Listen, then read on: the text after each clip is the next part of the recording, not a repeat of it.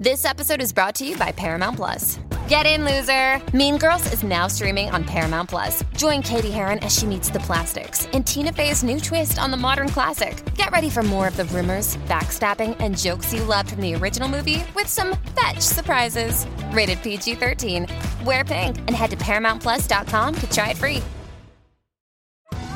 Survivor 46 is here, and so is On Fire, the only official Survivor podcast. And we have a twist this season. The winner of Survivor 45, Dee will be joining us every week. We're going behind the scenes of the biggest moments, the how and the why things happen, and the strategy and analysis you can only get from someone like me, a Survivor winner. Listen to On Fire, the official Survivor podcast, wherever you get your podcast. From sponsoring cultural events to partnering on community projects, creating youth programs to supporting first responders, at MidAmerican Energy, caring about our community goes beyond keeping the lights on. It's about being obsessively relentlessly at your service. Learn more at midamericanenergy.com slash social. Si queremos cambiar el establishment, Juan es un político de chapo y quitarse el sombrero. de palabra, Por esa misma regla de dos, con un gran don De inmunodeficiencia mental. ¿cómo? de palabra, Muy bien traído a coalición. Pero eso los followers no lo saben. que cuando toma De perdidos al monte. ¿Qué? la palabra Tampoco quiero soltaros ahora todo mi speak. nos deja a todos Vísteme de prisa que llevo tiempo. ¿Qué? Ha sonado mal. sin palabras. Y te voy a decir más. El final es solo el principio de otro final. ¡Vamos, Juan! TNT estrena el completo Vamos Juan el domingo 29 de marzo.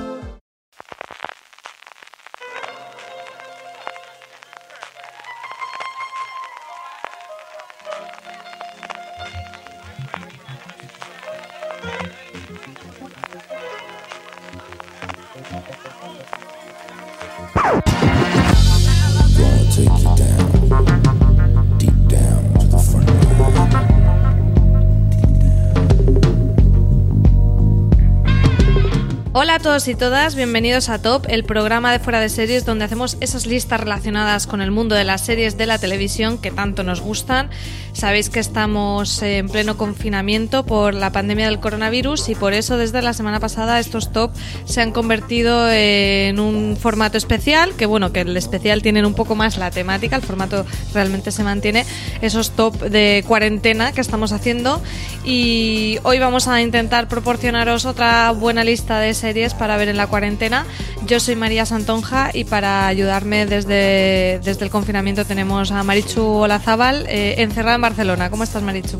Encerrada en Barcelona y además con uno de esos tops que ha sido como, vale, tienes 13 millones de lista de series delante. Ahora cómo seleccionas 10. La de hoy ha sido Claro, muy es- bastante infinito. Ahora veremos cómo hemos hecho la, la lista. También tenemos hoy con nosotros desde Alcoy, en Alicante, a Rich Quintano, también encerradito en su casa, por supuesto.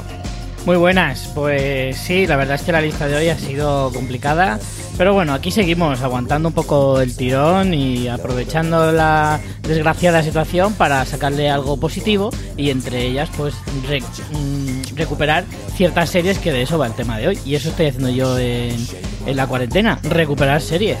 Porque efectivamente yo ahora os voy a preguntar cómo habéis hecho la lista, porque eh, teníamos un título y pocas indicaciones, que es como me gusta a mí programar estos tops muchas veces, porque así salen cosas muy locas y divertidas, seguro que hoy también. El top de hoy es series que deberías haber visto y ahora, ahora que estamos todos encerraditos en casa, eh, tienes tiempo para ver. Pero básicamente os he dicho eso y poco más a la hora de elaborar la lista, así que no sé esta frase cómo la habéis entendido y si vosotros mismos os habéis puesto algún tipo de normas para hacer esta lista o habéis puesto lo primero que os ha ocurrido. ¿Cómo lo habéis hecho, Marichu? Pues mira, eh, es, es mi lista más personal, que dirían en las entrevistas de Lola. Eh, literalmente, tal cual, tal cual, literalmente he cogido series que realmente tengo la voluntad de ver y siempre digo, algún día tendrás que ver. Y voy un paso más allá y me comprometo a ver las cinco primeras antes de que acabe el año. Me comprometo a ello. O sea que Muy bien. va a haber de Esto este está top grabado, vamos ¿eh, a- Marichu? Tal cual, tal cual. De este top vamos a salir eh, con cinco series, que además una de ellas es truco y es doble, que sí o sí me las veo este año, porque no puede ser más, porque no sé qué hago con mi vida que no las veo. Así que, para ellas van. Qué bueno, muy bien. O sea, que es lista con deberes eh, y seguro que los oyentes también sacan una buena lista para, para apuntarse. A lo mejor también hacen propósito como Marichu. Richie, ¿cómo has hecho tú la lista? ¿Te has puesto alguna norma o cómo te has organizado? En principio me había puesto la norma de intentar que hubiera al menos una serie por cada plataforma disponible, o al menos de las que yo tengo disponibles. Y salvo Movistar, que no he encontrado así ninguna que, bueno, sí he encontrado alguna, pero estaba también en otras plataformas. Y Apple, porque Apple, como es tan reciente, no tiene nada que recuperar. pues entonces, al final he intentado ser un poco variadito y he cogido así un poco de las más potentes. Y, también hay alguna incluso de la más reciente plataforma que es Disney Plus, pero porque Disney es tan nostálgico como nosotros y por supuesto nos ha puesto series eh, también de, de nuestra infancia y alguna hay, alguna hay.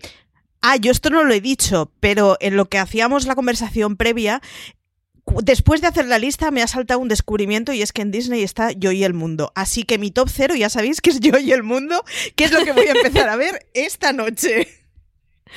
Bueno, es que estamos grabando en, en martes 24, eh, ha salido hoy Disney Plus, mañana estará, estaréis escuchando este top y bueno, hoy es muy divertido ir viendo que está, que, qué serie se ha puesto lo primero o película en Disney Plus cada uno. Acabo de ver el Instagram eh, live que están haciendo todos los días a las 6, CJ con alguno del equipo. Hoy le tocaba a Iñaki, que me ha hecho mucha gracia, que lo primero que se ha puesto en Disney Plus ha sido Chippy Chop. Así que a partir de ahí... Y un trozo de pan Eh, no con sé. chocolate. Por favor. Me parece maravilloso. Es verdad que la nostalgia es una droga dura, pero nosotros, eh, si es este tipo de nostalgia, somos junkies absolutos. Así que nada, yo, yo eh, también he metido alguna cosita de Disney Plus y me ha hecho mucha gracia, Richie, lo que has dicho de que de Apple es demasiado Claro, para poder ¿Qué vas a recuperar ahí? Si no hay nada que recuperar, si todo es de hace dos semanas. Me, parece que, sí, que estás acertado. Yo tampoco tengo de ninguna de Apple. Eh, mi criterio ha sido, eh, como Marichu, que fueran series que yo tuviera pendientes, así que va a ser un poco un top, yo confieso, porque ninguna de estas series las he visto o las he visto completas. Algunas eh, he visto alguna cosa y las dejé, porque eso me pasa mucho, que veo muchos pilotos, pero luego no puedo continuar con todo. Algunas eh, estoy viéndolas, pero porque ya han entrado dentro de esta fase de cuarentena de recuperar, y otras aún no he podido ver nada. Así que son series que yo misma tengo pendientes. Sí que están todas disponibles en alguna plataforma. El criterio es, bueno, mm, he in- he intercalado un poco cosas un poco más clásicas, pero también algunas de las del año pasado que, que me quedaron a mí pendientes. Y sobre todo la mayoría eh, son cortitas para que se puedan maratonear, a excepción de algunas comedias que tienen tropecientas mil temporadas, pero bueno, eh, bueno, la mayoría son cortitas, no, tengo un poco mitad y mitad. He intentado poner algunas cortitas, pero algunas sí que tienen bastantes temporadas. Y la mayoría son o comedias o no solo comedias, porque ya hicimos un top especial de comedias, pero vaya, he huido de los dramones. No, no es que el género sea comedia, también hay drama, hay un poco de todo, pero he intentado huir de los dramones porque no estamos para eso. Y, y también, como Richie, he intentado tener variedad de plataformas, tampoco he tenido ninguna a recuperar de, de, de Apple en este caso. Así que, bueno, creo que más o menos, aunque no se ha dado indicaciones, con este título más o menos hemos optado un poco por criterios mm, similares. Richie, ¿tú has visto las series que nos propones o no? Porque eso no me ha quedado claro. Sí, la mayoría sí. Me he puesto tres que son deberes, un poco como, como Marichu, que hay tres que no he visto todavía, que también las tengo ahí pendientes de esas. Son de esas espinitas que, que cada vez que andas te van haciendo daño. ¿Sabes? De esa gente. Mm. Eso que nos pasa a los seriéfilos, que cuando la gente te dice, pero. La de no has visto, Eso, no sé qué. Esa, esa, esa. Esa gran lacra del seriéfilo, que es la gente que te dice eso. Eso es la mayor lacra que puede tener. Pues de esas tengo, tengo algunas. Las demás las he visto todas y de hecho están o ahora mismo en emisión o, o ya terminadas. O sea, que son series que yo recuperaría ahora mismo o que si no, la gente, si no las ha visto ya, no sé qué hace con su vida. O sea, que voy a hacer lo de, tú no has visto eso, pues voy a hacerlo yo también. Muy bien. Bueno, yo justo que iba a pedir que no nos juzgaran por estas listas, pero bueno, tú entonces el papel contrario, me parece muy bien. Pues bueno, vamos a empezar. Vamos a empezar con el número 10 de Marichu, a ver cómo estrenamos este top. Pues mira, mi número 10 del día del apaleamiento va dedicado a Miguel, va por ti. This is Us. De verdad, yo tengo voluntad de verla. Miguel da un. O sea. siempre que hay posibilidad de mencionar This Is Us y cuando no, Miguel menciona algo sobre ella y pide que hagamos contenidos de ella y que le hagamos mucho casito y que This Is Us. Empecé con ella y me pareció súper plañidera y súper blanda. Y era muy intensita y lloraba mucho con ellos, pero me hacía sentir mal. Así que la dejé. Y en algún momento de mi vida volveré con ella. Lo que pasa es que se da la mala situación de que normalmente cuando volvemos con series, o en mi caso, cuando vuelvo con series que se han quedado atrás, suele ser porque tienes tiempo, porque estás con gripe, porque estás de bajona y no quieres hacer nada. Y claro, en esas circunstancias, por no haber This Is Us, me da apurito. Pero la tengo en la lista de las pendientes. Sí, Miguel Pastor, nuestro productor de eventos, que creo que es eh, quien mayor campaña hace de esta serie de toda España. Pero bueno, mira, Maricho, a veces esto también puede servir porque si te das una buena llorera, llorar es muy terapéutico. A lo mejor también sirve para estos días. Oye, seguro que, que hay gente que, que se la apunta. ¿Está en alguna plataforma? Pues mira, creo que es la única serie que no tengo claro si está en alguna plataforma, pero te, lo digo en un momento porque para eso Dios creó ellos watches. De todos modos, como vea This Is Us, la mayor ventaja es que me voy a conseguir, o sea, voy a conseguir ser el ojito derecho de Miguel. Esto está clarísimo. o sea, está en Amazon. Eso sí, está en Amazon. Está en Amazon, perfecto. El, que la, el que la vea se va a convertir, vamos, en todo lo que Miguel pueda desear. Así que mira, si me dices que está en Amazon, pues perfecto. Mm, en algún momento me lanzaré a ella. Bueno, no lo hemos dicho, pero como siempre en las notas del programa tendréis eh, la lista de los tops de nosotros tres, también las plataformas donde, la, donde las podéis ver. Y Richie, dinos, ¿cuál es tu número 10? Yo mi número 10 eh, he intentado eh, huir un poco de, de, mi cansinismo, porque yo tengo como 5, 6, 7 series de las que hablo siempre en casi todos los tops y en casi todos los, los, podcasts que hacemos, siempre que tengo oportunidad. He intentado huir de eso, pero algunas se me ha colado. Y una de ellas, por ejemplo, es The Office la serie de Office. Eh, yo en mi versión americana es la que más me gusta. Vi la inglesa, pero me gustó más la americana.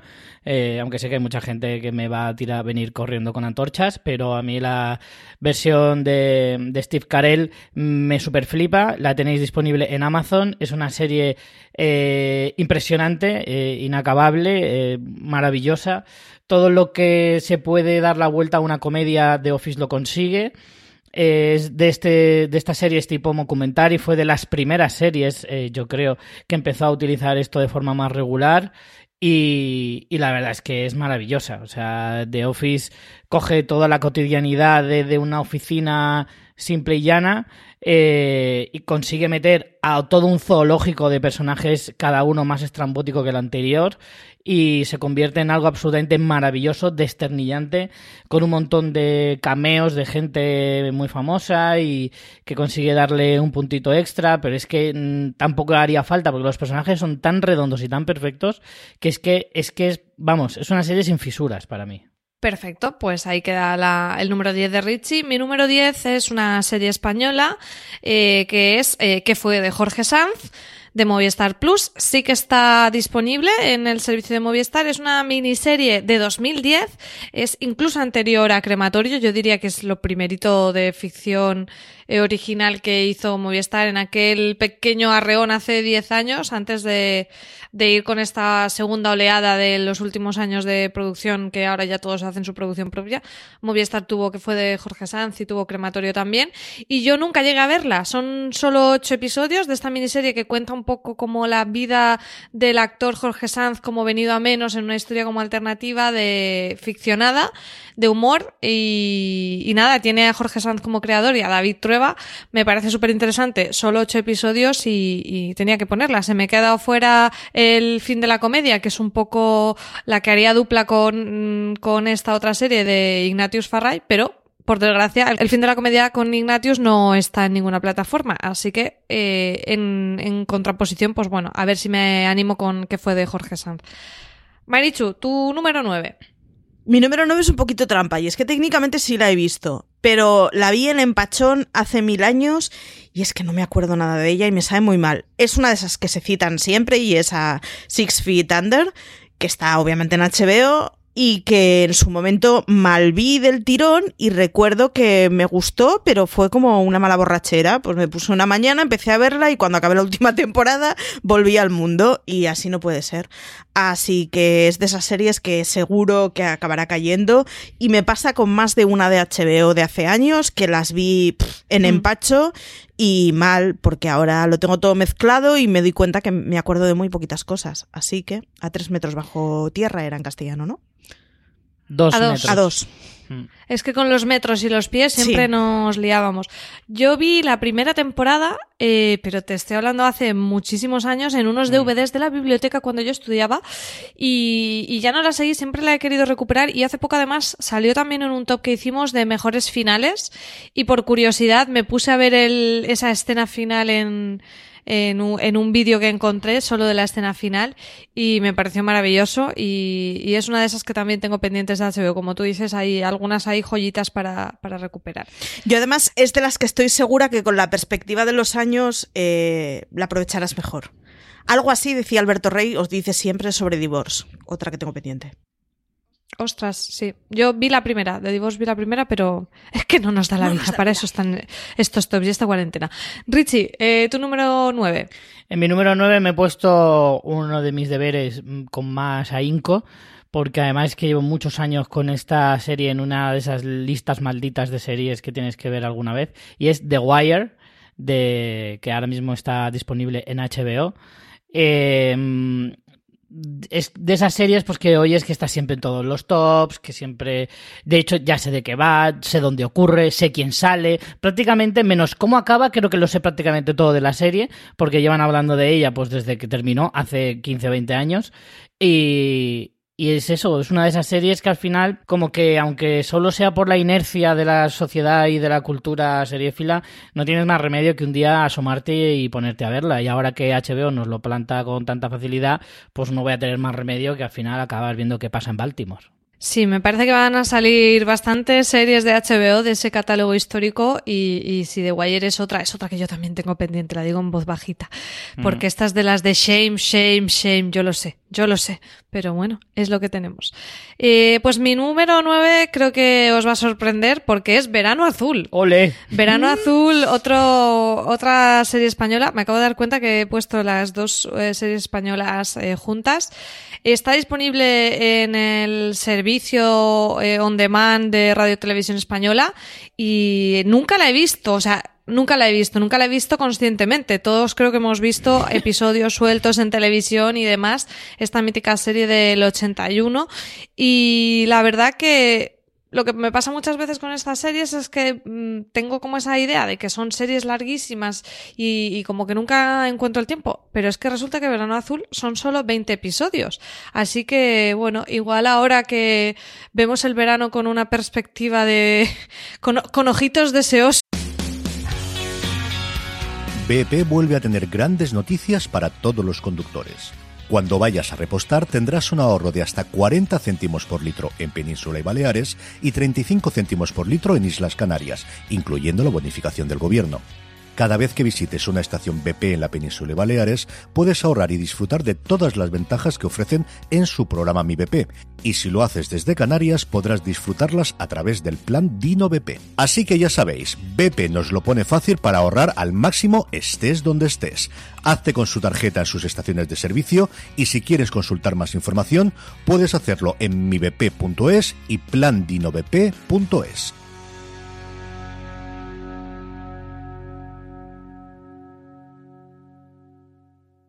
This holiday, whether you're making a Baker's Simple Truth turkey for 40 or a Murray's Baked Brie for 2, Baker's has fast, fresh delivery and free pickup, so you can make holiday meals that bring you all together to create memories that last. Baker's, fresh for everyone. Free pickup on orders of $35 or more. Restrictions may apply. Choose from a great selection of digital coupons and use them up to five times in one transaction. Check our app for details. Bakers, fresh for everyone. De que pase todo esto, llegue el verano, igual puede ser un buen momento para, para ver Verano Azul y, y tachar esta deuda pendiente con la historia de la televisión de nuestro país. Verano Azul la tienes como una serie muy larga porque la ponían cada maldito verano, no por claro, otra era porque cosa. estaba en bucle. Claro. no por otra cosa. Debe ser por eso. Debe Yo ser por es una eso. serie a la que no me quiero acercar porque le guardo mucho buen recuerdo y intuyo que como la vuelvo a ver voy a sentir mucha vergüenza ajena de mi yo de cuando era pequeña, así que paso, no quiero volver a verla jamás. Pues yo te aviso, María, que te has puesto un reto francamente difícil porque yo no paro de escuchar a gente decir que ha envejecido terriblemente mal y que es, muy es, es dolorosa ahora mismo. Jolín. Bueno, lo intentaremos. Por lo menos podré unirme a esa gente y decir mm, si ha envejecido mal o bien, no lo sé. bueno, Marichu, tu número 8. Mi número 8 es una de esas series que es solo una temporada, que es cortita, que se cita 7 millones de veces y cada vez que se cita tengo que agachar la cabeza y decir que no la vi. Su primera temporada me flipó, que era el juicio de OJ, pero tengo pendiente el caso de Versace. Es que es Oh. solo una temporada, no sé por qué no la he visto. Es de estas que en un fin de semana tonto me la zumbo y sin embargo, mm, no lo sé, ahí anda siempre en pendientes. Así que estas de las que sé que, que tarde o temprano caerán. Pero mm, no lo sé, no acabo de... Y es que no me tienta demasiado el caso, pero hay tanta gente diciendo que está tan bien y tiene un precedente tan bueno como es el de OJ que, chico, ya no sé qué más tiene que hacer para que la vea. Marichu, si te han molado los True Crime últimos que has Sí, visto, es que- te- no te puedes perder este, porque realmente no, te engañes, porque yo también iba con un poco de recelo al, al empezar a ver la serie pensando que iba más sobre Versace y ese es el mayor error, pensar que va sobre Versace, porque no va sobre él, va sobre otro personaje. Sí, sí, no, que, que sí, que, que, no, que no puede ser, que me veo los true crimes más costras que salen y va y no me veo esto, que es un serio. claro, claro, claro. Con las costras que yo me he visto, por Dios. Y además de Ryan Murphy, que también es un nombre en mayúsculas que, bueno, igual aparece más en este top. Puede ser, puede ser. Eh, bueno, mi número 8 es otra deuda pendiente de las de 2019, de esas que aparecían en todas las listas y yo no la vi. Vi solo el primer episodio, me gustó, pero luego la vida siguió y no la continué. Se trata de Gentleman Jack de HBO España, esta miniserie que nos cuenta la vida de Ann Lister, eh, una, un- es una historia real en la época victoriana de una mujer, bueno, que es como la primera como lesbiana histórica reconocida porque está basado en los diarios de esta mujer que bueno fue eh, es que no conozco muy muy bien la historia pero bueno que ella tenía sus propiedades y demás por lo que lo poquito que he podido ver Marichu yo creo que sí que la llegaste a ver tú ¿no? Yo la vi, soy súper defensora y de hecho la puse en el top de las mejores series del año pasado y bastante arriba. Eh, es un serión, es muy divertida, está muy bien hecha. A los que nos gustan las historias victorianas, ah, lo, lo flipas. Las dos protagonistas molan mucho, pero es que además Ann Lister es tan crápula. Es imposible que no te caiga bien, es divertida. Y además es todo ese crapulismo que siempre lo encontramos muy divertido en los tíos, pero que nunca vemos en mujeres hasta anteayer. Y es divertidísima, o sea, es muy buena. Y además te recomiendo que cuando la acabes leas eh, Señoras que se empotraron hace mucho, que es un complemento muy bueno para, bueno, para todas esas historias sáficas que, que nos han pasado completamente desapercibidas. Hmm.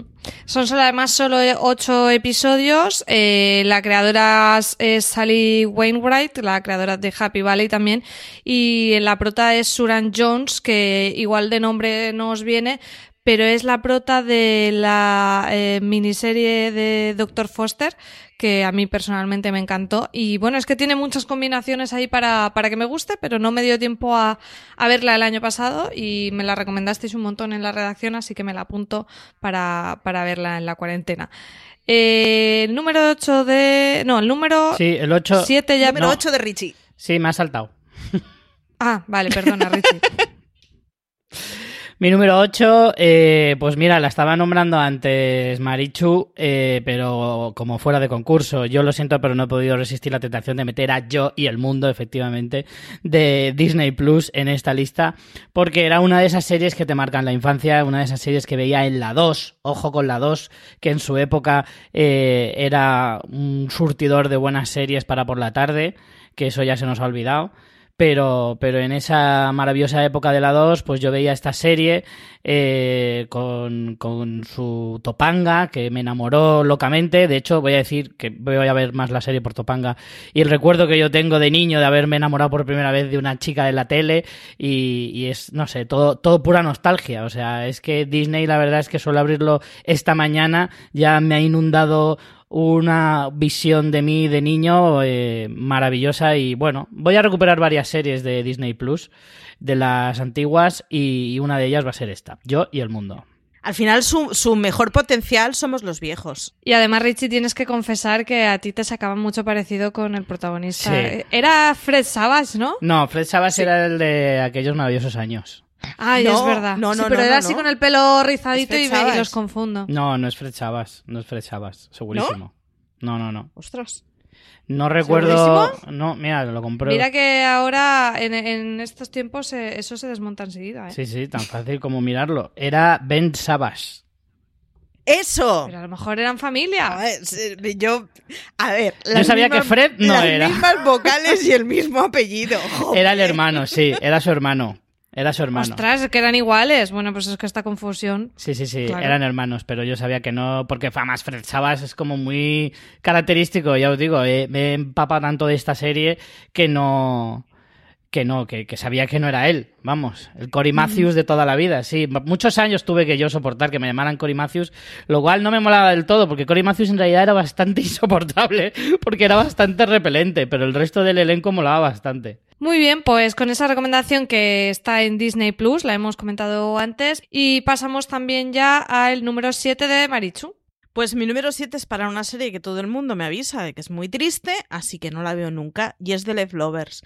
Y me da cosita mm, porque todo el mundo me dice a la vez, uy, uy, uy, es súper triste, es súper dramón, es súper... pero es muy buena. Entonces, al final no la veo nunca por, medio, por miedo a echarme lloreras justo antes de dormir. Pero en algún momento de mi vida tendré que verla porque es de estas que salen constantemente en tops y en conversaciones con gente, siendo no una serie muy mainstream, se cita mucho y a mí esa, esa combinación me despierta curiosidad de a ver qué es lo que ha traído a tanta gente. Así que acabaré viendo The Leftovers, pero, pero bueno, ya con Kleenex al lado. Hmm. Yo vi la primera temporada y, y, bueno, más que de llorera es como intensa, al menos la primera temporada ya me quedé ahí, pero sí, también es otra de las que tengo para, para seguir. Richie, tu número 7. Pues yo en mi número 7 eh, pues tengo otra de esas de deberes y es eh, una comedia eh, que también ha resonado mucho en los últimos años por toda su trascendencia y demás, que es VIP de, mm, de esta de la Julia Louis Dreyfus y bueno es una de esas series que un poco lo mismo que con The Wire siempre está en todos los tops como comedia ya lo intenté una vez vi el primer episodio no me acabo de convencer mucho y por eso creo que la desestimé pero nunca la nunca la he borrado de las listas porque siempre he pensado digo bueno le daré otra oportunidad a ver porque yo creo que en realidad es Es que sabes que las comedias también tardan un poquito en coger Sí. su ritmo, entonces. Sí, además yo creo que es un tipo de comedia que a mí me gustará y siempre la he tenido ahí pendiente y bueno, ahora que ya está finalizada desde hace no mucho, pues he dicho, venga, va, pues creo que igual es el momento de maratonearla a saco. La tengo disponible en HBO, así que eh, me pondré con ella en breve. Yo no voy a hacer promesas como Marichu, yo os puedo garantizar que lo más probable es que no lo cumpla, pero... Una promesa inversa, ¿no? exacto, exacto. Oh, os iba a decir que os preguntara el 31 de diciembre a ver cómo sigue vuestra lista de pendientes. Y yo te preguntaré a ti, Marichu, que te has puesto nada menos que cinco, o sea, me Cinco, parece locura. cinco. Y una es Locura. doble. Ahora que estamos haciendo un montón de Instagrams lives en fuera de series, yo creo que estaría muy bien eh, que recuperáramos esto, a lo mejor no en un formato ya de podcast, pero haciendo un, un stories, bueno, no sé cómo se llaman, no sé nada de redes todavía, pero creo que se llama eh, lives, creo que se llama Instagram lives. Y comentemos realmente cuánto de esto hemos cumplido, porque no sé yo, nos estamos poniendo muchos deberes de momento. Eh, bueno, mi número 7 es eh, una serie también de estas mega clásicas, de las que no he visto nada, que es Historias de la Cripta. Y el otro día, navegando por Filmin, encontré que la tenían disponible esta serie mítica de la HBO inicial, que estuvo en emisión desde el 89 hasta el 96. Eh, no sé cuántas temporadas tuvo, mm, creo que bastantes. No, no creo que fuera un, una serie que me viera entera, pero sí me gustaría ver un poquito de ella porque, bueno, es una, es una mítica y, bueno, creo que puede, a ver, está claro que ahora habrá envejecido y demás, pero me parece que, que ese punto, mm, como ya ya no es vieja, ya es clásica. Eh, creo que puede ser muy disfrutable. Siete temporadas tiene y en filming eh, creo que tenéis algunas de ellas, no todas, pero algunas de ellas. No sé si vosotros habéis visto algo Historias de la Cripta. Creo que había visto alguna cosa en emisión en TV3 o en el 33. Si no, es que estoy confundiéndolo directamente con otra serie, pero te hablo de siendo muy pequeña y me acuerdo cero, o sea, cuenta nada. Pero es de esas cosas que me suena haber visto la sintonía y pensar, no me va a gustar a mí yo de cuando era pequeña. Claro, aquí lo bueno es que como cada episodio es un cuento, no hace falta verlo entera. En Filmin acabo de comprobar, tienen cuatro temporadas, pero para ver algunos y ver un poco el, tono de esta serie mítica, pues, pues puede ser interesante y, bueno, no se adquiere un gran compromiso como estáis haciendo por aquí. vamos ya casi a mitad de tabla con el número 6 de Marichu. Pues mi número 6 es, completamente de día del apaleamiento y cuando lo oiga Valen, me, o sea, vergüenza sobre mi vaca, ya lo sé. Fleabag.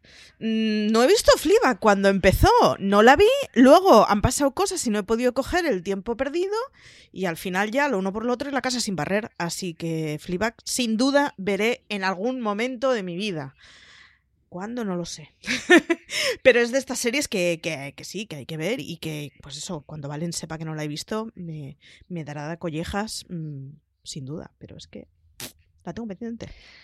No solo Valen, esto no lo digas muy en voz alta, más allá de que lo estás diciendo en un podcast, pero sí, la puedes ver además rápido porque son dos temporadas muy cortitas, creo que eran de seis cada uno, así que es que casi te la ves de una sentada y yo creo que te va a gustar.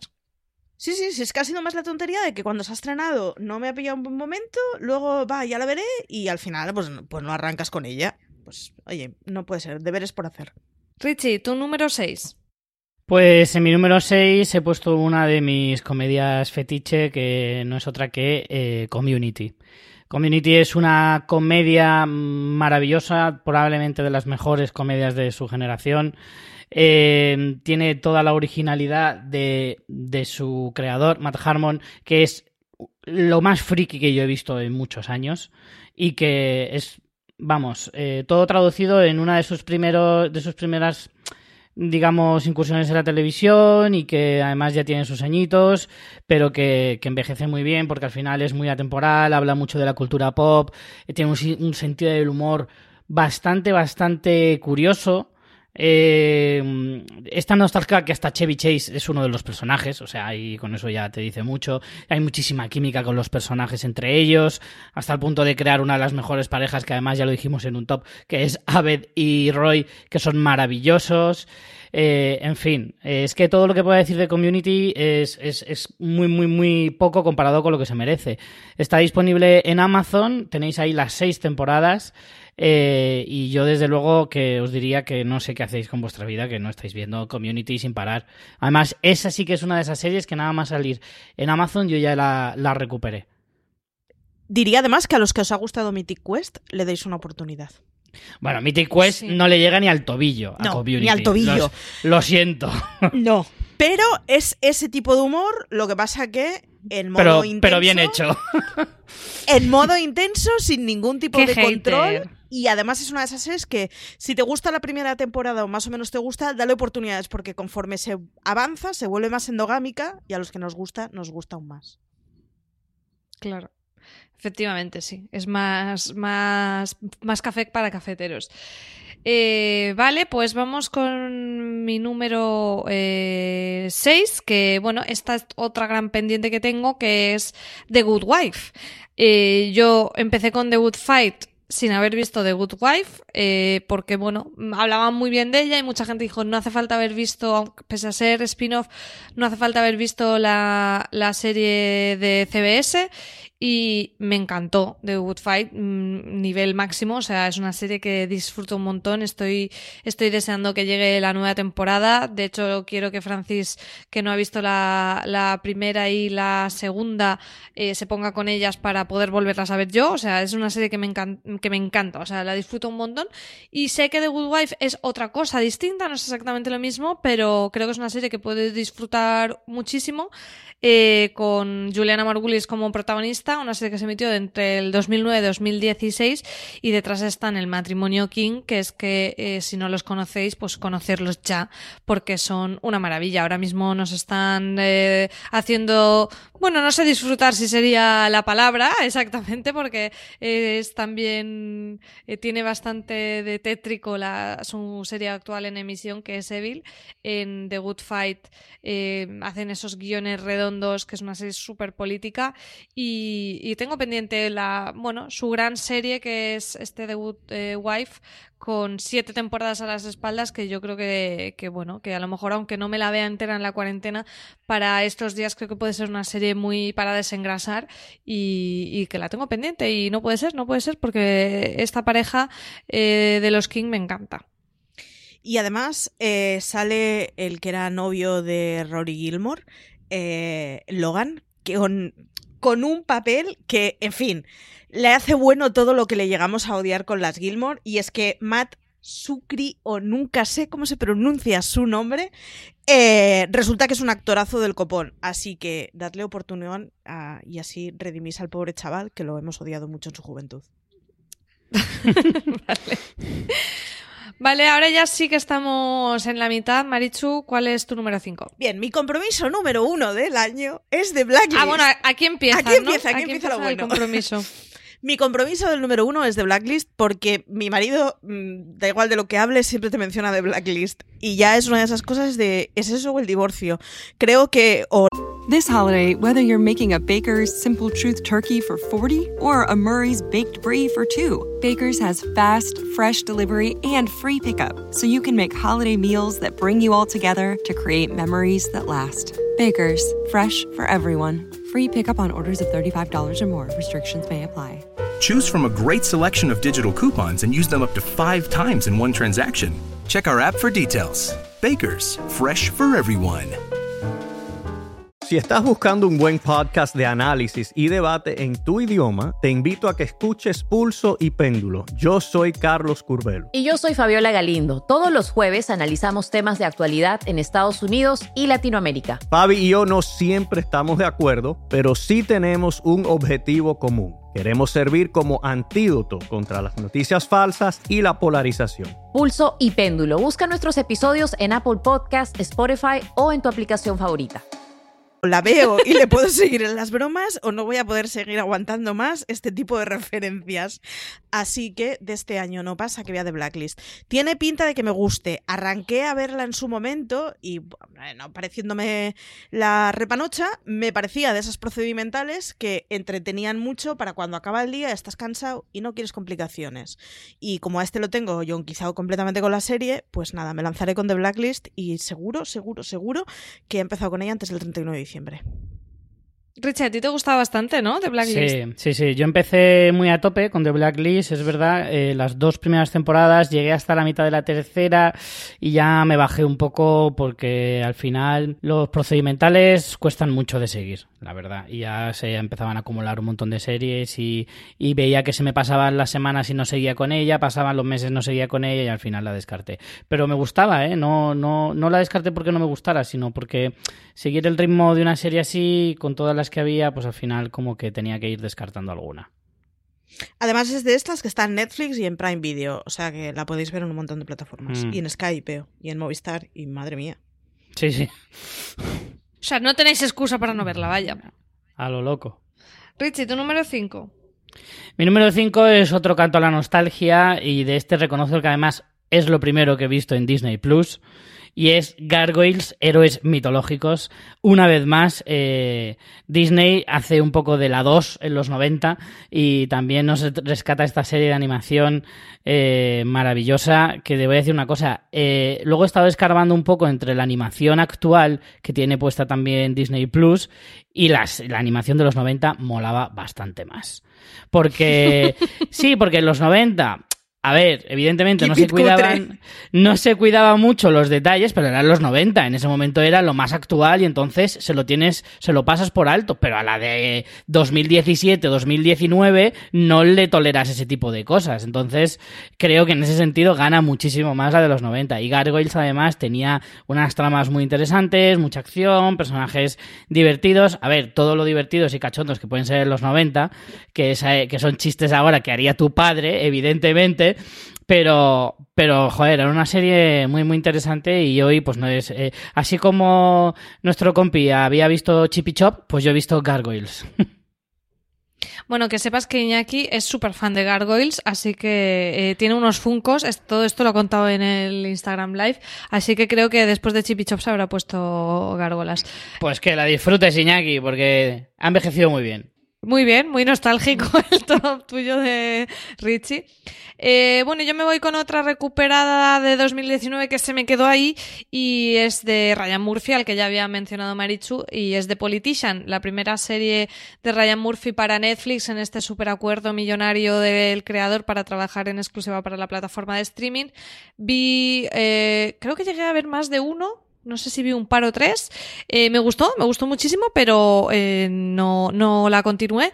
Y básicamente es la historia de un chico que, bueno, es bastante. da un poquito de repelús, porque es el típico, un poco sabelo todo, ricachón y demás, que lo que está es haciendo todos los pasos posibles porque eh, tiene muy analizado lo que han hecho todos los anteriores presidentes de Estados Unidos, si a, a qué universidades han ido, qué extraescolares hicieron, etc etcétera, etcétera, para seguir sus pasos y convertirse en eh, el próximo presidente de Estados Unidos. Entonces, es eh, todo eso que él hace, en la que por supuesto hay carrera política en el propio instituto, donde se presenta, no recuerdo si es a delegado o alguna cosa así pero todo con esa eh, mirada de Ryan Murphy tan particular y llevando como ese mundo de las campañas políticas a un instituto, porque él por supuesto tiene su séquito de asesores y demás. Lo que vi me gustó un montón, eh, además está Whitney Paltrow espectacular como diva que es, como madre del chico y, me gustó mucho, pero no, no la conseguí seguir. Así que bueno, tiene ese tono que creo que ahora puede estar muy bien, de bueno, no de una comedia 100% tipo una sitcom, pero bueno, ese tono tan divertido de Murphy que nos puede alegrar en estos días. Vamos ya poniendo la cosa caliente y vamos con otro de los deberes que se ha puesto Marichu en su número 4. Este es el gordo, este, es este, este, me voy a arrepentir. Eh, en el pasado podcast que grabé yo reconocí ante mm, la audiencia que no he visto Breaking Bad, tengo un pequeño problema y es que cuando la empiezo me pone muy triste el señor y, y ya no consigo superarlo y veo que eso no va a ir a mejor. Así que, sí, a ver, si hubo un montón de temporadas, morirse no se muere, es como sigue para adelante, pues no puedo. Así que me queda break. Y que luego no te da pena ya, ¿eh? que luego esa, es muy Esa es otra, esa es otra. Ya me han dicho que no sienta pena por él, pero es que me supera. Así que el doblete Breaking Bad Better Call Saul lo tengo pendiente, porque claro, como voy a ver la segunda si no he visto la primera? Esto a mi talk no le da. Así que Breaking Bad seguro que la veo este año, palabrita, y que en cuanto acabe me pongo con Better Call Saul. Pero eso, pendientes. Y esta es la que me voy a arrepentir porque está más larga que un día sin pan este doblete. Muy bien, bueno, pues es un, es un buen propósito. Richie, eh, ¿qué nos traes tú en tu número 4? Pues yo en mi número 4 os traigo la única serie que por desgracia, y desde aquí hago un llamamiento a las gentes para que se manifieste, ahora no, porque no se puede salir a la calle, pero cuanto podáis, salir a manifestaros de por qué Scraps no está en ninguna plataforma y no se puede ver. De hecho, ni siquiera se pueden comprar las, eh, las temporadas en DVD por Amazon y ni por ningún sitio, vamos, no están editadas en España. Scraps es una seriaza brutal. Además, últimamente en los tops la estoy metiendo siempre con sus personajes y demás, pero porque sé, Scraps es una serie, es una comedia eh, muy de su época, pero muy transgresora al mismo tiempo. Es una serie sobre medicina que al ser una comedia eh, te parece bastante increíble de, las, de los temas de los que hablan. En muchos casos hablan de cómo aceptar que la gente se muere y que cómo, cómo es la vida del médico de una forma mucho más eh, digamos, visceral, pero al mismo tiempo humana. Y mm, yo es que reconozco que esta serie la he descubierto gracias a mi mujer, que es médico, y claro, fue una de sus series fetiche en su época, cuando ella empezaba la carrera, y cuando me la enseñó, que la devoramos en apenas un par de meses, las siete u ocho temporadas que tiene, a últimamente la hemos recuperado de nuevo y la hemos vuelto a ver otra vez y lo mismo, en tres o cuatro semanas nos la habíamos ventilado. Una serie súper ligera, súper divertida, con su punto dramático, eh, una serie que yo recomiendo muchísimo, es una auténtica maravilla, Scraps. Más uno, apoyo completo. Sí, Hmm. Yo también la recuerdo de ver cuando estaba estudiando y muy divertida. Una lástima también que no, que no esté en ninguna plataforma. Creo que esta es muy carne de Amazon, ¿no? De que la trajera Amazon, que está Sí. recuperando muchas comedias. Lo que pasa es que entran y salen del catálogo y luego nos dan disgustos, como a mí, que cuando empecé a ver Parks me la han quitado y, y vamos, es que me, me- me han roto totalmente. Y ahora estoy viendo de comprarla en, en DVDs, pero que había Blu-ray, no he encontrado Blu-ray editado. Uf, me da como no sé qué comprar DVD a estas alturas con la calidad del DVD y, y sí, pero puede ser que en algún momento eh, alguna o, u otra plataforma la, traigan y, y sería muy bueno, muy bueno verla. Eh, pues nada, yo en el número 4 he traído una de Disney Plus, no es lo primero que he visto porque aún no he tenido tiempo a ver, he visto algún screener, pero aún no he tenido tiempo de ponerme con nada con Disney, sí que hoy me he metido, me he creado mi avatar, he cogido al Yodica chiquitico como avatar, que es que bonitos son los avatares que ha hecho Disney, ¿eh? me encantan todos, creo que me lo voy a cambiar cada semana porque están todos muy bonitos y He visto que tienen Star Wars Rebel, que es esta serie de animación sobre Star Wars que tiene cuatro temporadas de 2014 a 2017. Eh, yo no soy mega, mega fan de Star Wars, pero me gusta bastante. Eh, he visto un poquito del Mandaloriano de los screeners y me ha encantado. Las pelis las he visto muchísimas veces y me apetece mucho ver Star Wars Rebel porque además eh, los más sabios del lugar dicen que completa muy muy bien la historia del universo, que es eh, muy recomendable. Sucede realmente entre el episodio 3 y el episodio 4 y lo que hace un poco es sentar esas bases de la Alianza Rebelde. Eh, es una serie de animación eh, de unos 20 minutitos cada episodio, o sea que aunque tenga cuatro temporadas es algo bastante asumible y le tengo muchas ganas, así que creo que de lo primero que voy a empezar a ver en maratón en Disney Plus va a ser este Star Wars Rebel, que además como que me apetece, me apetece algo así de animación, de aventurillas y, y Star Wars como como gran marca, pues siempre es una. Bueno, iba a decir siempre es una garantía. No, creo que eso ya se ha acabado un poco, pero bueno, al menos de entretenimiento sigue siendo una, una garantía. Y eh, con esto vamos ya a entrar en el podio. Ya vamos con el 3, otros deberes de Marichu cada vez más intensos. Así que Marichu, cuéntanos cuál es tu top 3. Mi número 3 es para una serie muy reciente, pero que yo creo que hay que verla en la vida, porque no oigo a nadie que hable de ella y que no diga cosas que lo molan todo. Así que si eso no entra ya en un dogma de fe, y además Valen la apoya mucho, que ya es la prueba definitiva para que una serie mole. Y es Euforia. No sé por qué caray no he visto Euforia. Es una serie juvenil, es una serie que tiene un montón de cosas que a priori me deberían gustar. Viene con muy, muy buena prensa por mogollón de gente de quien me fío de su criterio y sin embargo no la he visto. Es solo una temporada. Y además es una temporada corta. Es, o sea, vamos, seguro, compromiso, de verdad, 100%, antes del 31 de diciembre está vista. Entre otras cosas, porque es que si no, la mayoría, o sea, la mitad de los artículos que leo en donde hablan de series juveniles recientes, ya me pierdo cuando referencian a Euforia. Así que ya lo último fue con Dare Me, que uno de los eh, referentes o series que se asemejaban, que citaban era Euforia. Pues se me quedó cara de parguela porque no sé de qué están hablando. Así que esta hay que verla sí o sí. Yo esta confieso que es otra de las que tengo pendientes eh, de 2019, de hecho es de las que se me ha quedado fuera de la lista, pero de las que tenía en la primera criba que he hecho. Eh, por lo mismo, el primero no me gustó demasiado, mm, era como me siento muy vieja, no entiendo nada de esta gente, pero igual que tú, han hablado también de ella que la tengo que recuperar y creo que es el momento de hacerlo ahora, no cuando vengan más temporadas y al final quede en un cajón. Así que sí, me la apunto yo también, Marichu, como deberes. Richie, eh, ¿con qué estrenas tu, tu podio? Bueno, aquí es otra de esas eh, series que, como digo, soy un cansino, que no, que voy a estar recomendando probablemente hasta en mi lecho de muerte. Soltaré las 5 o 6 que siempre recomiendo, y una de ellas es Banshee de HBO. Tenéis que ver Banshee. Y no me cansaréis, seguiréis, seré un pesado y podéis acosarme por Twitter diciendo cómo eres tan coñazo. Pues sí, lo soy, lo seréis, lo seguiré siendo porque Banshee es la leche en polvo. O sea, es la serie de violencia mejor hecha que yo he visto jamás. La tenéis hecha, la tenéis en, eh, disponible en HBO. Está hecha por eh, Cinemax, que también es un canal que no tiene ningún tipo de filtro. Hace todo a lo bruto, sexo, violencia, em, crimen, todo lo que quieras, ahí lo tienes. Banshee, eh, solo deciros que uno de los villanos es un mafioso amis. O sea, ¿qué más quieres? Que tiene tatuado un Cristo en toda la espalda. En fin, o sea, es que es que no puede, no, no puede, no puedo decir más cosas de Banshee que no sean todo maravillas. O sea, es que además recupera a muchos actores eh, así secundarios que luego se han visto en otras series, como por ejemplo su protagonista, que es Anthony Starr, que es el protagonista, uno de los protagonistas de The Boys, más recientemente, eh, que, que es que tiene un papel maravilloso. Eh, como el Sheriff Hood, o sea, es que es, es la leche, es la leche.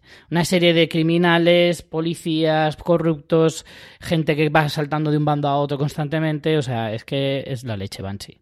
No me cansaré, cuatro temporadas tiene. Yo la empecé a verla, era una cosa muy cafre y me flipaba, no sé por qué la dejé. Y era una cafrada Pues- maravillosa.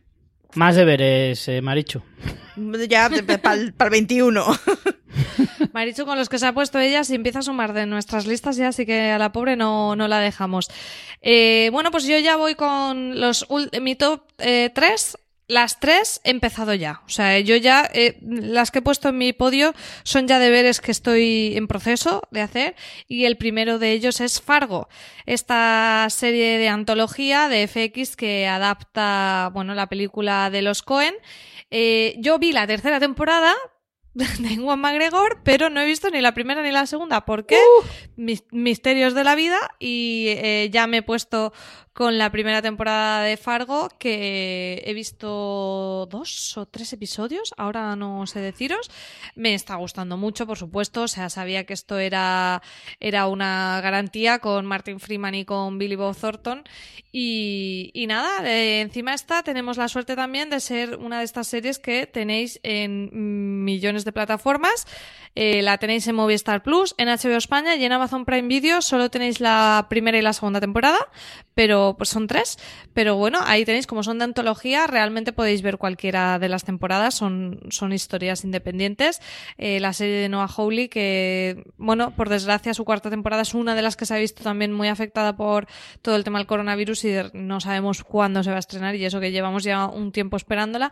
Pero mientras tanto, si como yo os faltaba ver alguna de las temporadas, pues es un muy buen momento de recuperarla, porque además son también de esto de episodios de, creo que son de 10 episodios, que se ve muy bien, son como miniseries realmente. Pues has tenido mucha suerte, María, a lo mejor de forma inconsciente, pero has empezado por la menos buena, entre comillas, al menos para mí. Yo, de hecho, te recomendaría que siguieras por la 2 y acabaras por la 1, que es la mejor. Ah, pero es que estoy ya con la 1. He hecho 3, 1 y 2. Mm, Bueno. He fallado ahí, pero bueno. Vamos a ver, ¿qué es eso de ver las temporadas desordenadas? Bueno, eso a mí me parece un crimen. Pero bueno, al ser antología, aún tira que va.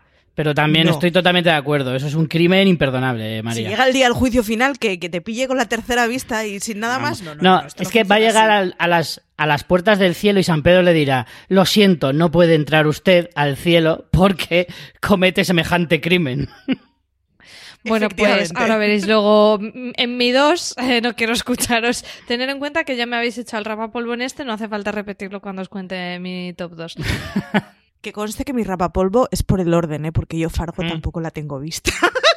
Bueno, pues yo os pego el rapapolvo a las dos por no haberla visto y a María en concreto por hacer esa barbaridad.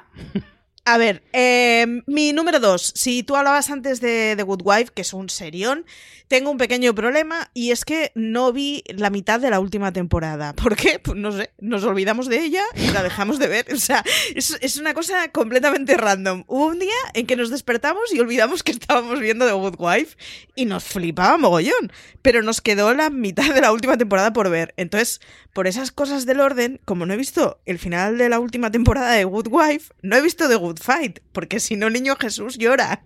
Así que. The Good Fight la tengo que ver sí o sí, porque, a ver, me va a flipar completamente. O sea, ya lo sé, no tiene que convencerme nadie. Entonces tengo que ver esos, nada, seis, siete episodios que me quedan de Good Wife y ya podré ver tranquilamente The Good Fight y dormir con, con la paz interior. Así que mi número dos es ese. Es que hay un fenómeno a estudiar entre los seriefilos y es esa serie que te vas dejando.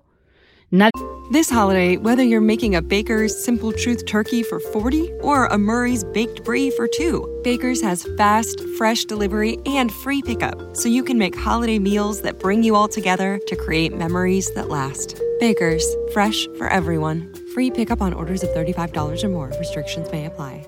Choose from a great selection of digital coupons and use them up to five times in one transaction. Check our app for details. Baker's, fresh for everyone. Si estás buscando un buen podcast de análisis y debate en tu idioma, te invito a que escuches Pulso y Péndulo. Yo soy Carlos Curbelo. Y yo soy Fabiola Galindo. Todos los jueves analizamos temas de actualidad en Estados Unidos y Latinoamérica. Fabi y yo no siempre estamos de acuerdo, pero sí tenemos un objetivo común. Queremos servir como antídoto contra las noticias falsas y la polarización. Pulso y Péndulo. Busca nuestros episodios en Apple Podcast, Spotify o en tu aplicación favorita. Nadie sabe por qué. Van pasando las semanas y cuanto más pasan las semanas, más lejos ves la posibilidad de seguir con esa serie. A mí me ha pasado un montón de veces. Además es que pasa con series que tienes muchas ganas de ver porque es como, no, esto lo tengo que ver en un momento especial. Sí. Déjate tonterías, vela, no existen los momentos especiales. Pues nada, pues eso, The Good Fight ahí andan pendientes por, por la tontada esa de es que me quedan seis episodios. Eh, Me dirás, seis episodios, por favor, una noche tonta de insomnio. Pues nada, a ver si me pongo con ella. Pues sí, póntela porque ah, yo de The Good Wife ya he dicho que no te puedo hablar, pero The Good Fight es una, es una verdadera maravilla. Richie, eh, cuéntanos, ¿qué tienes tú a continuación?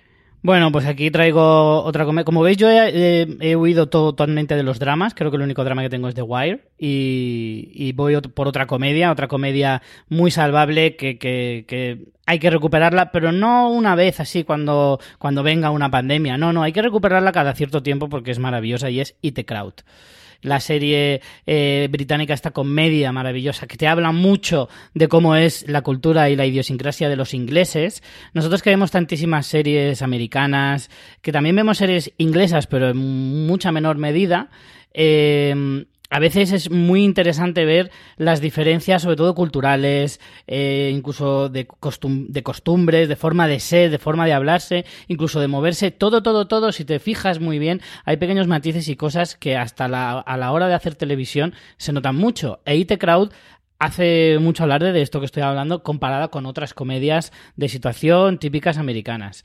Eh, es una auténtica maravilla, es absolutamente desternillante, es imposible que no te rías a carcajadas en cada episodio con sus personajes que son lo más es la desfachatez hecha dos hombres y una mujer, o sea, maravilloso, maravilloso. Para esto los ingleses son auténticamente únicos eh, e irrepetibles. La tenéis disponible en Netflix, son por desgracia para todos nosotros, son únicamente cuatro temporadas de solo seis episodios, es decir, prácticamente es como una temporada sola de, de 24. Se hace cortísima, episodios muy cortos y vamos, que se, se, fuma en dos tardes. Una maravilla, una maravilla de serie y es verdad que es de estas cortitas que es muy fácil de recuperar para estos días y encima mm, para reírse, así que fantástica, fantástica recomendación. Bueno, pues vamos ya con mi top 2 y aquí es una serie de la que he hablado bastante últimamente porque es eh, lo que estoy viendo ahora y estoy disfrutando más y empecé a verla por su décima temporada, aunque ahora ya me he puesto con la Bueno, uno. bueno, bueno, bueno, bueno. Es eh, Larry David, la serie de HBO España, que en su título original es Curb Your Enthusiasm. Eh, tiene 10 temporadas, empezó en el 2000 porque, bueno, es esta serie creada por el propio Larry David en el que él hace de sí mismo y cuenta un poco como su vida, aunque no es que sea realmente su vida, es una versión alternativa. Bueno, esto que hablábamos también con Jorge Sanz y demás, que casi prácticamente él es uno de los pioneros en hacer este tipo de, de historias así. Empezó justo después de terminar Seinfeld, porque él es el co-creador de, la serie junto con Jerry Seinfeld. Y bueno, saca temporada un poco cuando le apetece, porque este señor pues no le hace falta trabajar para vivir. Así que desde llevamos 20 años, la media sale a una temporada cada eh, dos años, efectivamente, pues está ahora mismo eh, ha terminado su décima temporada esta misma semana.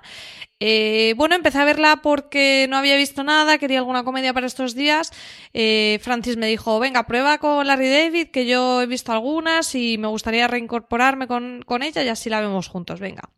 Vi la décima, me gustó muchísimo, me encantó, me lo pasé súper bien y ahora ya sí que me he acercado a la primera temporada que bueno, sé que esto es un poco sacrilegio, pero puede ser una manera también de acercarse a series un poco más antiguas y ahora aún están en emisión, porque es claro, pensar que la primera temporada tiene 20 años, entonces se nota bastante en, en sobre todo estéticamente, en la calidad de la imagen y demás. Incluso en el ritmo es un poquito más eh, documental en su forma de, de grabar y, bueno, tiene un, me, me parece que está mucho más pulida o al menos a nuestra a nuestro ojo de espectador de 2020 pues obviamente las temporadas más cercanas. Y nada, ya me han reñido por empezar por la décima, pero tranquilos, la décima ha sido para acercarme a ella, ya estoy eh, con la primera temporada y cuando llegue otra vez a la décima, ya en su orden correspondiente, me la volveré a ver para tener esa imagen completa de esta serie que, que para mí ha sido todo un descubrimiento y que estoy disfrutando muchísimo. Y tenéis ahí 10 temporadas en HBO España para veros casi una al día, eh, como mínimo, 20 minutitos, divertidísimo. Otra que dejé abandonada y no sé muy bien por qué. En fin, vamos por el número uno. pues Marichu, cuando termines con todos tus deberes, eh, te, te, ponte con ella. Tal cual. Bueno, pues vamos con el número uno. Como decías, ¿cuál es eh, tu serie número uno que deberías haber visto y ahora que tienes tiempo vas a empezar a ver? El número uno está puesta ahí porque tengo muchas ganas de verla, porque los dos hermanos Navas no hacen más que dar la brasa con ella y por algo será, y porque a partir de mañana, ya cuando lo estáis oyendo hoy, miércoles 25 de marzo, está disponible en Filming, así que es el momento perfecto para verla. Y es eh, Half and Catch Fire, que no me acuerdo nunca exactamente de cómo es el título y me lo he tenido que leer. Y todo el mundo habla maravillas de ella. Es una serie que no ha visto mucha gente, pero que todo el mundo que la ha visto es como, pero si es una pasada, tienes que verla, prácticamente te cambiará la vida. Es como, y los Navas la, la citan siempre que pueden. Así que nada, mañana, hoy para vosotros, está disponible en Filming, así que no se me ocurre mejor ocasión y mejor excusa que esa para ponerme a verla. Así que yo me comprometo que durante este encierro, antes de que acabe el mes de marzo, arranco con ella. Perfecto. Eh, yo también la tengo pendiente y es verdad que nos la han recomendado por activa y por pasiva. Así que, bueno, creo que vamos a necesitar más de una cuarentena para ponernos al día con todo esto. Pero bueno, Richie, ¿cuál es tu número uno? Mi número uno no es una serie que, que, no haya visto, ni es una serie a recuperar, ni es una serie a reivindicar. A día de hoy reivindico aquí y ahora The Walking Dead. Una serie que todo el mundo debería haber seguido desde el inicio, una serie que ha marcado su generación, por mucho que a la gente le pese, y una serie que además está disponible en todas las plataformas, HBO, Amazon, Netflix, Movistar, en todas. Si está en todas, por algo será. Y es una serie de esas que mueve masas, a pesar de que también tenga otra gran masa de haters. Una serie que en cierto modo, y siendo justos, es verdad que en algunas ocasiones ha llegado a ser irregular, pero que en su promedio general sigue siendo una serie de muy alto nivel y que según van pasando las temporadas, eh, ahora mismo está en un punto maravilloso eh, y muy, muy, muy elevado. The Walking Dead es una serie a reivindicar, es una serie que ahora mismo es muy fácil de ver y que además es de esas series que cuando la empieces no vas a parar. No vas a parar. Y de hecho tengo algunos amigos que últimamente me han dicho que han empezado a verla de nuevas, un poco ya como rindiéndose a la evidencia, y han dicho, gente incluso no demasiado seriéfila, ¿eh? ¿eh? gente que me ha dicho que, madre mía, qué maravilla, cómo me ha enganchado, la estoy disfrutando un montón. Si algo trae la pandemia y el apocalipsis, pues mira, con The Walking Dead aprenderéis muchísimas cosas. Así que veros The Walking Dead, que es una de las mejores series de la última década, sin lugar a dudas. Bueno, Richie, nos lo has puesto muy fácil para hacer spam. Correcto. Y es que tenemos Richie y yo el podcast de la tertulia zombie de Walking Dead, que es, eh, comentamos cada uno de los episodios de The Walking Dead después de su emisión, así que ahí, ahí nos podéis escuchar también si seguís la serie y algunos incluso que no siguen la serie nos escuchan porque la verdad que nos lo pasamos muy bien eh, grabándolo. The Walking Dead, una gran recomendación. Pues mi número uno es el que ha dicho Richie en su número 10 y es The Office, eh, también la americana, que está disponible en Amazon Prime Video y es una serie que yo tenía pendiente, eternamente pendiente y fíjate que Richie siempre, siempre, siempre me la ha recomendado, pero no había tenido, oportunidad y ahora en estos días que, bueno, que tenía muchas ganas de comedia, igual que me pasó con Larry David, me quería acercar a, cosas así que me, que me alegraran un poquito el día y me subieran los ánimos. Y así lo he hecho con The Office, ya voy por la segunda temporada, una serie que me está encantando. Eh, es verdad que juega con ese humor incómodo, yo hay bastantes momentos en que me tapo la cara con la vergüenza que paso eh, con el personaje de Steve Carell, pero súper divertida, o sea, súper divertida. Eh, además, estoy viviéndolo a tope, estoy ahí mm, shipeando a personajes que probablemente todos ya sabrán si han acabado juntos o no, pero yo todavía no lo sé y me lo estoy pasando súper bien viéndola. Son nueve temporadas eh, de esta serie de Stephen Merchant que tenéis disponibles en Amazon Prime Video y de verdad que os la recomiendo, os la recomiendo además especialmente en versión original eh, porque bueno, He visto también, he estado probando viéndola con doblaje y personalmente creo que pierde un poquito. Y me parece un serión, un serión que, que no había tenido oportunidad de acercarme a ella, aunque sea una de las de mm, clásicas, clásicas, y cuando aparece listas de mejores comedias siempre está ahí. Así que bueno, estoy saldando mi deuda pendiente con The Office. Curioso, Richie, que yo haya puesto el 1 y tú el 10 esta serie. Hemos hecho, hemos hecho un redondeo aquí del podcast perfecto. Sí, Sí, además te voy a decir una cosa. Tienes eh, la gran suerte de que si te ha gustado la primera temporada, que es la más floja, de hecho mucha gente se la deja precisamente por ver esa primera temporada que, que no acaba de encontrar el tono, no es tan divertida, eh, lo bueno bueno empieza a partir de la segunda. Estoy ya, estoy ya con la segunda. Pues nada, chicos, eh, yo creo que aquí hay un montón de, de, recomendaciones, ya no solo para el confinamiento del coronavirus, sino para pasar una vida entera, pero probablemente, ya Marichu lo comentabas al principio, la lista inicial era mucho más larga, así que si queréis muy brevemente comentar las otras series que os han quedado fuera, eh, es el momento, Marichu. Lista rápida. Fargo, Dickinson, volver a ver Mad Men y Los Soprano, que me pasa lo mismo que en, con Six Feet Under. Eh, Bosk, The Boys y Hunters. Y creo que con eso ya estamos. Muy bien. Richie, ¿tú te has dejado algo por el camino? Sí, yo me quedé en la cuarta temporada de Los Soprano y siempre me ha pesado, así que creo quiero también acabármela. Eh, luego también tengo de Netflix, por ejemplo, Evangelion, una serie de anime que siempre me tengo también como deberes por ver más anime, que, me gusta, pero me cuesta mucho encontrar alguno que me, que me atrape. Eh, y también cómo conocí a vuestra madre, que la recuperé hace no mucho, y yo la recomiendo sobre todo como ejercicio para que la valoréis con los ojos de 2020.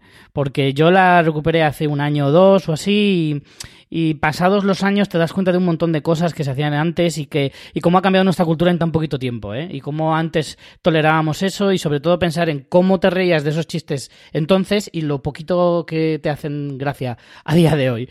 Eso lo recomiendo mucho. Y luego también recomiendo True Blood en HBO, la tenéis disponible. Qué fantasía. Me encantaría ¿Sí? que, la que, que, que, la vierais solo para poder ver cómo era la televisión de entonces y cómo es ahora. A ver, ya sabemos Eso es drogalina de la era, dura, ¿eh? Era malísima, buenísima. O sea, estaba, estaba Claro, ya claro. en su momento estaba clarísimo.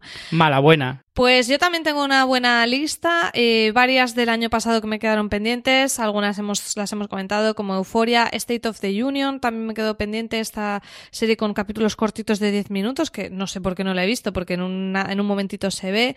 Eh, Creedme y así nos ven, ambas en Netflix, pero uf, muy drama, no sé si me acercaré a ellas. Y después de temas así que me he dejado a mitad y no sé por qué, Mad Men, Bojack Horseman, algunas también que no pude ver el año pasado como Mrs. Wilson en filming y clásicos como Isabel o Anillos de Oro en televisión española, Un lugar feliz como Dawson Crece en Amazon Prime Video y algunas que por no estar disponibles pues no las he incluido como El fin de la comedia que ya he comentado o Cirti Rock que también es una de las que tengo eternamente pendientes que tampoco a día de hoy está en ninguna plataforma, mm, al menos yo que haya consultado.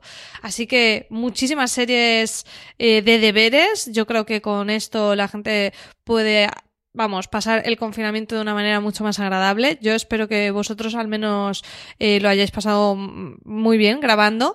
Y antes de terminar, sí que recordaros a todos los oyentes que, bueno, que seguimos haciendo estos tops para la cuarentena. Por si os han quedado huecos para ver más cosas, eh, seguiremos publicando en las próximas semanas. La semana pasada sacamos uno eh, de comedias no tan típicas, de las que podéis también rescatar algunas series para ver estos días.